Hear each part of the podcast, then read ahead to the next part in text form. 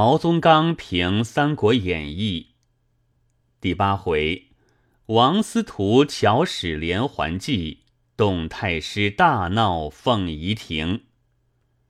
十八路诸侯不能杀董卓，而一貂蝉足以杀之；刘关张三人不能胜吕布，而貂蝉一女子能胜之。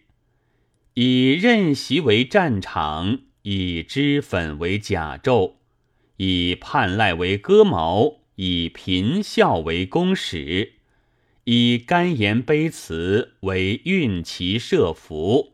女将军真可畏哉！当谓之语曰：“司徒妙计高天下，只用美人，不用兵。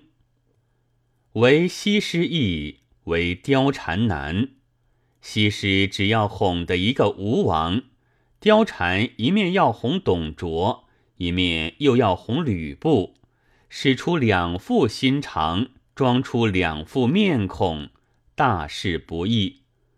我为貂蝉之功，可书竹帛。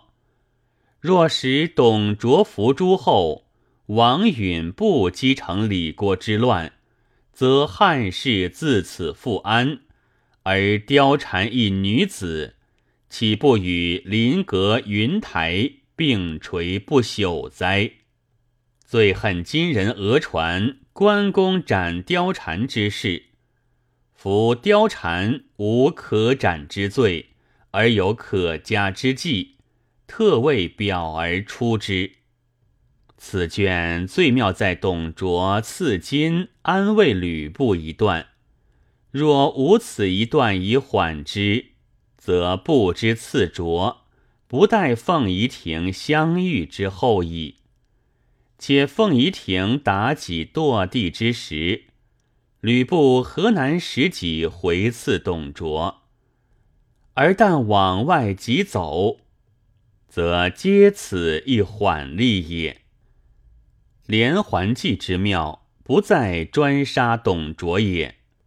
设使董卓至己之时，刺中吕布，则卓自损其一臂，而卓可图矣。此皆在王允算中，以未使不在貂蝉算中。王允岂独爱吕布？貂蝉亦岂独爱吕布哉？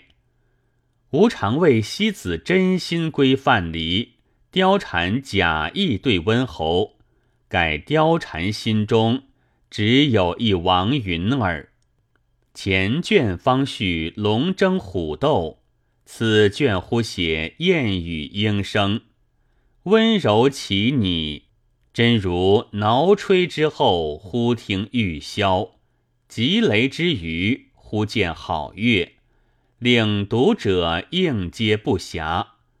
今人喜读拜官，恐拜官中反无此妙笔也。